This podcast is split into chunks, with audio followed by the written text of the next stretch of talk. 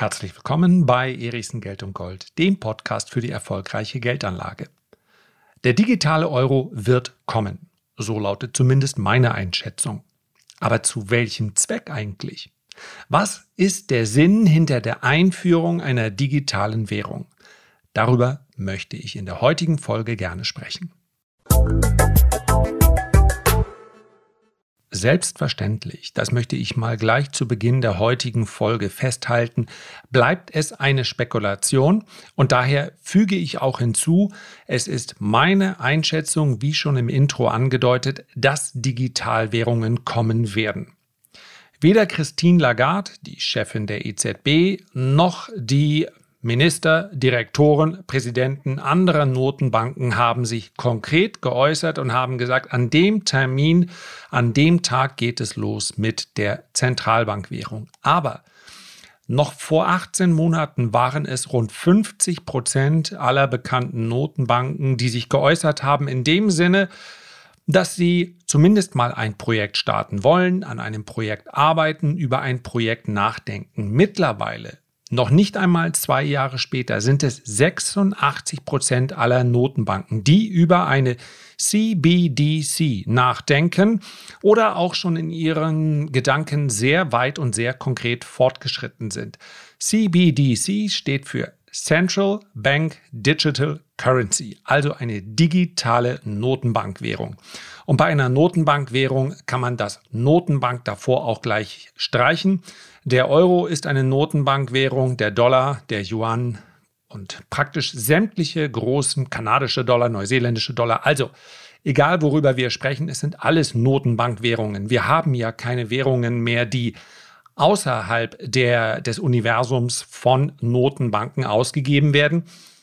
Mit Ausnahme von den Währungen, die derzeit die Schlagzeilen zumindest immer mal wieder für diejenigen, die das Thema interessiert, beherrschen, nämlich Bitcoin, Ethereum, Cardano und so weiter. Das alles sind keine Notenbankwährungen. Ich möchte aber heute dieses Thema Bitcoin und Co ausklammern. Denn klar ist, und ich habe das in vergangenen Aussagen auch schon gesagt, wenn wir erstmal Zentralbankwährungen digitaler Natur haben, dann könnte dies natürlich zu einem positiven Einfluss für alle anderen jetzt bereits vorhandenen digitalen Währungen führen. Allerdings kann man das Ganze natürlich auch andersherum betrachten. Man kann ja auch denken, je, zum Beispiel spricht vieles der Entwicklung in China dafür, dass man sagt, auf diesem Feld soll nur einer den Staffelstab in der Hand halten und das sind wir selbst. Also der Gedanke, dass die Regulierungen für andere äh, Digitalwährungen, wie eben Bitcoin und Co., wachsen werden, wenn es erstmal hm, die Digitalwährungen gibt, die von Notenbanken ausgeben, den kann ich ebenfalls nicht von der Hand weisen. Ja, das ist ein Für und Wider. Letztendlich hängt es natürlich auch davon ab, muss man Bitcoin und auch alle anderen, sofern man sie in diesem, äh, in dieser großen Welt der Kryptowährungen mal alle zusammen als Währungen betrachten möchte, muss man sie überhaupt als Währung betrachten? Das ist nämlich die Frage. Bitcoin ist, auch das ist nicht ganz neu, wenn du diese, diesen Podcast schon etwas länger anhörst, für mich nämlich eine Anlageklasse. Wenn ich Bitcoin wirklich nur als Währung betrachte und darauf warte, dass ich eines Tages mit Bitcoin Brot, Butter, Salz, Bier und Autos kaufen kann, dann ist meines Erachtens das Enttäuschungspotenzial sehr hoch. Denn die Notenbanken werden sich das nicht aus der Hand nehmen lassen und es gibt auch überhaupt keine rechtliche Grundlage dafür. Und wer jetzt nicht gerade an ein Mad Max Anarchie-Szenario äh, glaubt, der sollte auch gar nicht erst dieser Verlockung erliegen, zu sagen, naja, irgendwann werden sie sich zusammensetzen und sagen, ja, wir nehmen den Bitcoin. Das wird unsere neue Superwährung. Damit ist meines Erachtens nicht zu rechnen. Muss man aber auch nicht. Und als Anlageklasse ist es dann auch gar nicht so dramatisch, wenn es äh, Zentralbankwährungen digitaler Natur gibt, weil die beiden nebeneinander koexistieren können. Heute geht es aber um die Frage, wozu?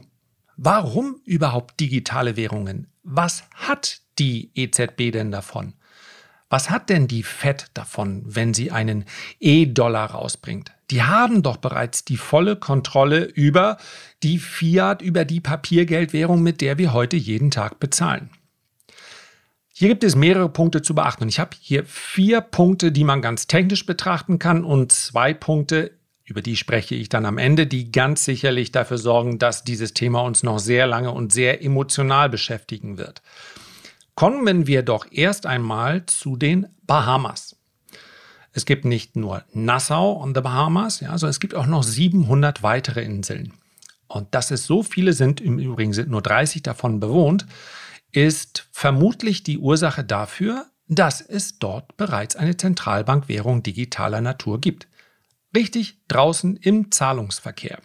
Und ich darf mal zitieren aus der Blockchain-Welt. Vor wenigen Wochen verkündete Chao Zhen Chen, Leiter für E-Solutions der Zentralbank, dass die Bahamas eine digitale Bankenwährung mit dem Namen Sand Dollar, also Sanddollar, wie passend für die Bahamas, veröffentlichen. Damit will die Regierung des Inselstaats die bestehenden Zahlungsprobleme beseitigen, welche insbesondere die kleineren Inselgruppen des Landes betreffen. Nochmal, es sind rund 700, 30 davon sind bewohnt. Dann nochmal mehrere kleine, die verdienen kaum noch den Namen Insel aufgrund der Größe, auf denen aber gearbeitet nicht gewohnt wird.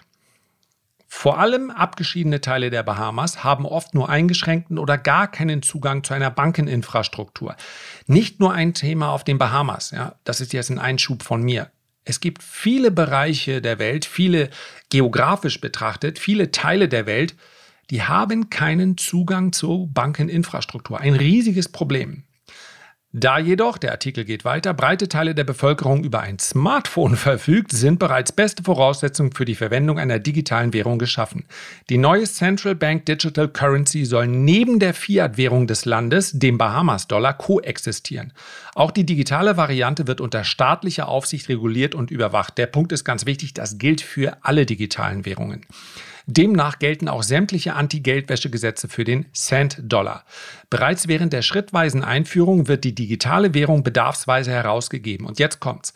Bei wachsender Nachfrage geben die Behörden weitere Einheiten der CBDC in Umlauf. Es besteht dennoch eine enge Bindung an die bestehende Fiat-Währung. Sobald die Zentralbank mehr Einheiten der Kryptowährung ausgibt, reduziert sie die Menge an Bahamas-Dollar. Umgekehrt gilt dasselbe und die digitalen Einheiten reduzieren sich, wenn mehr Fiat-Währung in den Umlauf kommt. Auf diesem Weg soll das Geldangebot im Gleichgewicht gehalten werden. Konzeptionell ist der Cent-Dollar im Verhältnis 1 zu 1 an den Bahamas-Dollar gebunden und somit ein klassischer Stablecoin. Die Fiat-Währung wiederum ist an den US-Dollar gebunden. Ja, das ist jetzt eine Eigenschaft des Bahamas-Dollar. Das gilt natürlich nicht für alle Stablecoins bzw. für alle Fiat-Währungen. Aber es gibt einige, die an den Dollar gebunden sind. So, und das ist ein ganz, ganz wichtiger Punkt. Und das ist tatsächlich ist kein Zufall, dass wir insbesondere in einigen Staaten Südamerikas auch so einen gewissen, eine gewisse Bereitschaft für diese digitale Währung haben. Der eine wichtige Punkt lautet nämlich die optimale Verfügbarkeit. Bankeninfrastruktur, so wie wir sie kennen, besteht nur in etwa der Hälfte der Länder die aber dennoch an dem wirtschaftlichen Kreislauf in mehr oder weniger großem Ausmaß teilnehmen. In der anderen Hälfte, insbesondere auf dem afrikanischen Kontinent, nicht. Es gibt dort keine Bankeninfrastruktur, aber mittlerweile fast überall Smartphones. Und hier haben Digitalwährungen tatsächlich einen riesengroßen Vorteil.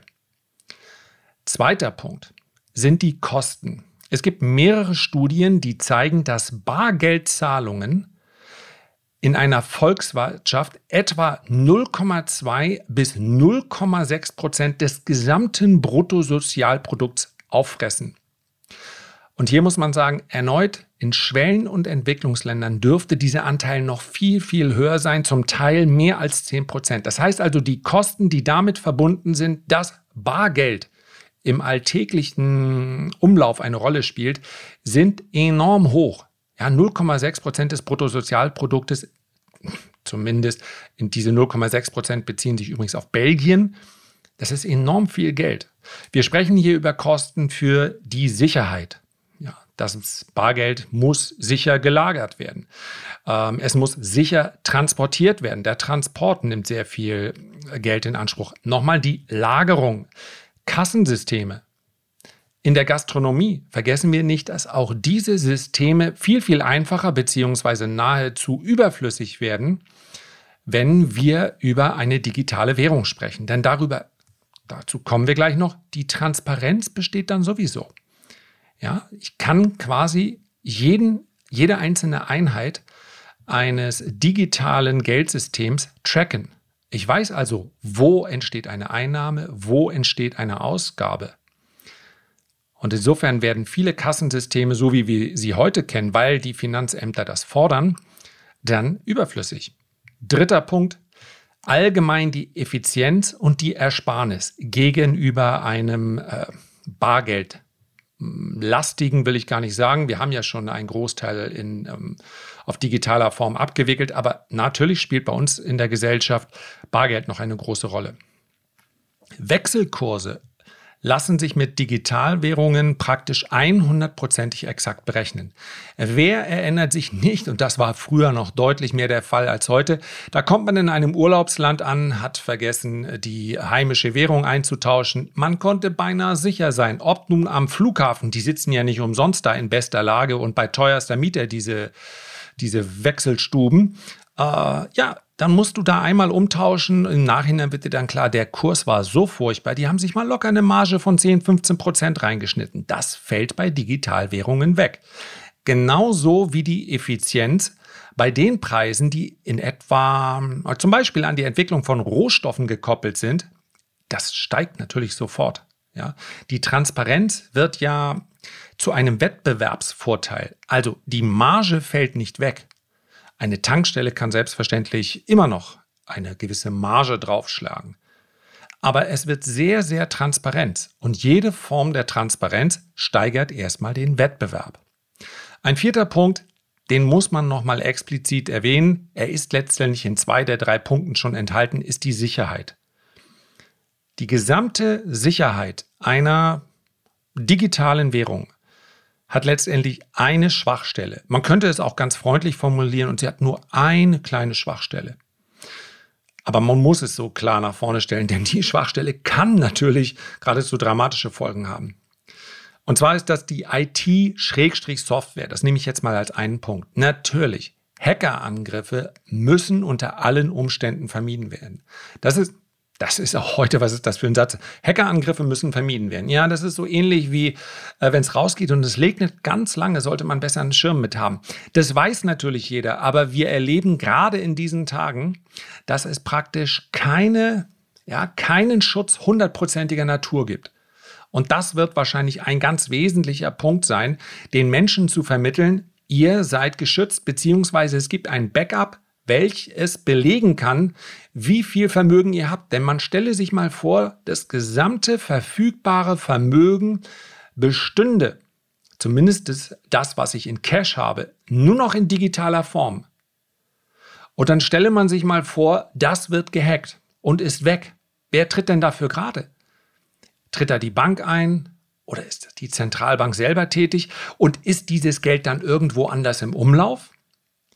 Ich sagte schon, man kann natürlich bei dieser Art von Währung ein gewisses Tracking einführen, aber dennoch, Sicherheit wird allein schon, wenn es um die Akzeptanz in der Bevölkerung geht, ein enorm großes Thema. In den nächsten Monaten, in den nächsten Jahren ist es im Prinzip jetzt schon ein Riesenthema, aber es wird dann natürlich noch viel, viel größer. So, das sind Punkte eher technischer Natur. Und da kann man jetzt sagen, ach nee, das muss nicht sein, das kriege ich auch so hin, das Risiko gehe ich gerne ein und, und, und. Ich finde insbesondere der Punkt optimale Verfügbarkeit ist einer, der wirklich nicht von der Hand zu weisen ist, aber kann man so und so betrachten, ob man dafür gleich eine, ein komplett neues System letztendlich schaffen muss. Aber dann kommen wir zu den beiden großen Punkten, bei denen ich jetzt auch gar nicht allzu viel an ja, an Diskussionen mit einbinden möchte. Denn es macht so viel Spaß und so viel Sinn ja auch nicht, wenn ich mit mir selber diskutiere. Ich kann ein Für und Weder natürlich besprechen. Das Thema wird uns sowieso noch, mm, ja, ganz, ganz prägend in den nächsten, in den nächsten Jahren begleiten. Und dann werden wir sicherlich über einzelne Punkte auch nochmal sprechen. Aber ihr dürft diese Diskussion ja jederzeit führen. Ja, und insofern möchte ich diese beiden wichtigen Punkte nennen. Denn der eine Punkt ist neutral betrachtet Transparenz. Bei einer digitalen Währung besteht seitens der Behörden eine hundertprozentige Transparenz ihrer, nennen wir sie mal, Kunden.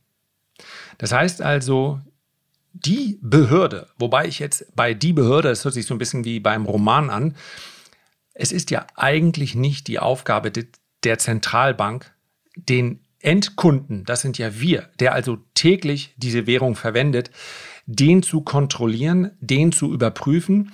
Das heißt also, das Zusammenspiel zwischen einer an sich, und ich weiß, dass da jetzt ein bisschen Gelächter aufkommt, an sich unabhängigen Behörde wie der Zentralbank und einer Behörde wie der in Brüssel und nationalen Behörden. Dieses Zusammenspiel wird vermutlich sehr viel enger vonstatten gehen. Und genau dieser Schnittpunkt, da wird dafür sorgen, dass viele Bücher geschrieben werden, viele skeptische Bücher und hier wird einfach viel Aufklärungsarbeit betrieben werden müssen, wenn man eine breite Akzeptanz für so eine digitale Währung überhaupt schaffen möchte. Es ist halt nicht jedermanns Sache. 100%ige Transparenz hört sich erst einmal neutral an, aber das heißt auch, ich habe meine eigenen Persönlichkeitsrechte. Wo beginnen die und wo enden die? Das ist ein ganz, ganz wichtiger Punkt. Steuern können per Knopfdruck eingezogen werden bei einer zentralen, zentral verwalteten digitalen Währung. Einfach per Knopfdruck. Ich sehe es auf meinem Konto und jetzt kann man sagen, das ist praktisch.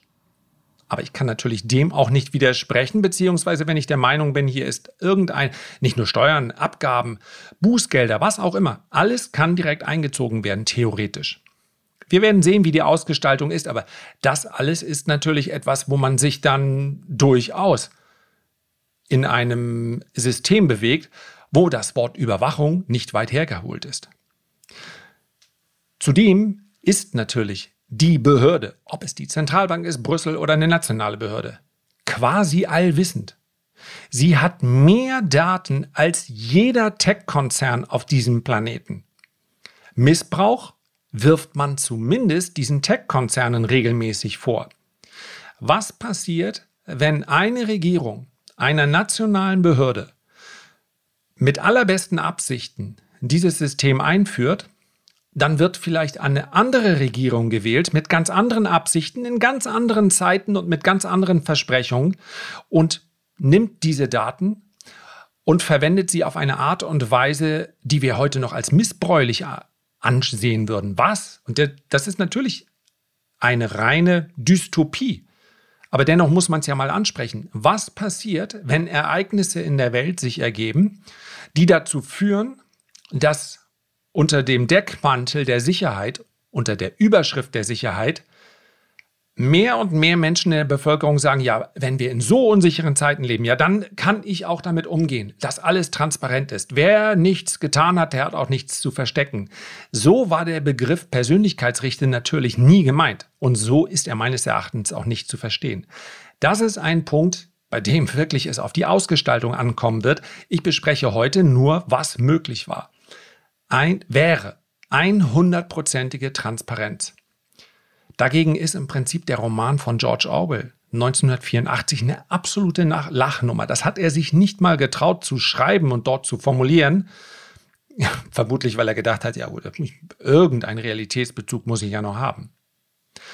Und der sechste Punkt, und das wird sicherlich ein Punkt sein, den man, der auch kritisch gesehen wird, der aber meines Erachtens auch Chancen bietet, ist die Notenbankpolitik selber eigentlich also die ursprünglichste Aufgabe einer Zentralbank, einer Notenbank. Denn sie wird viel besser steuerbar. Ein ganz, ganz zentraler Bestandteil jeder Notenbankpolitik ist der Zins. Und derzeit haben wir das große Problem, dass die Zinsen eine pauschale Keule darstellen.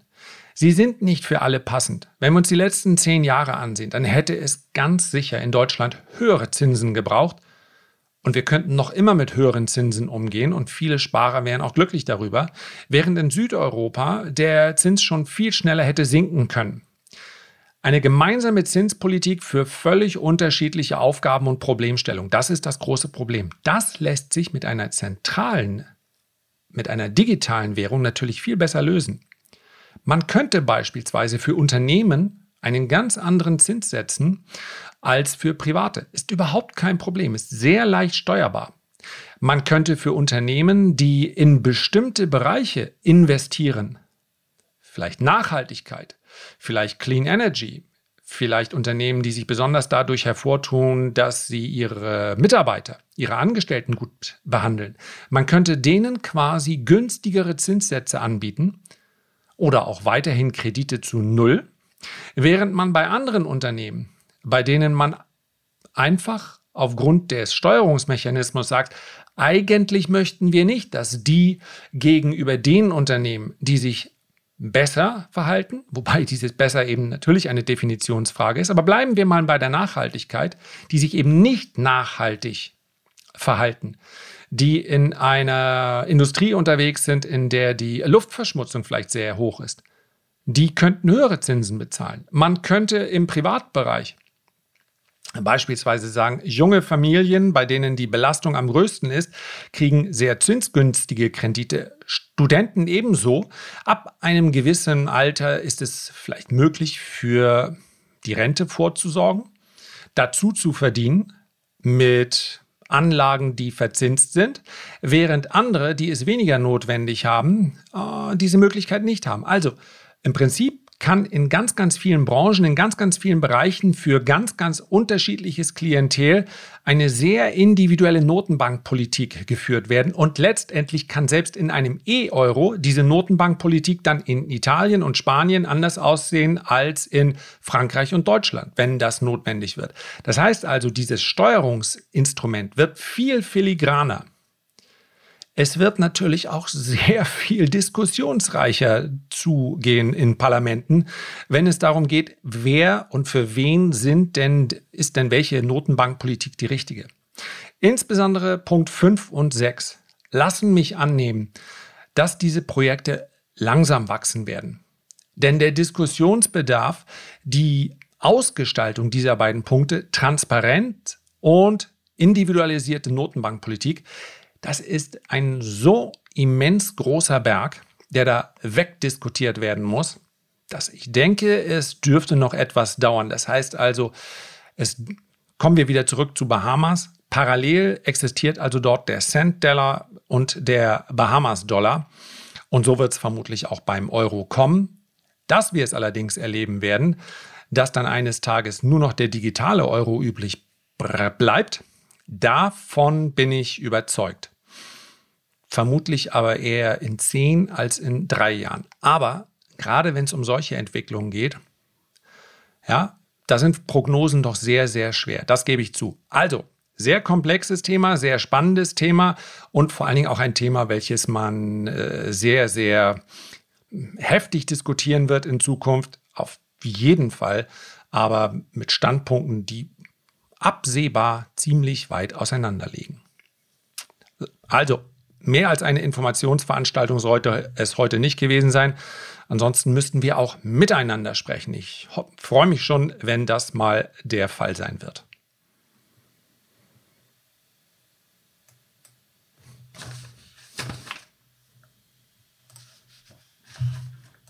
Herzlichen Dank für deine Aufmerksamkeit.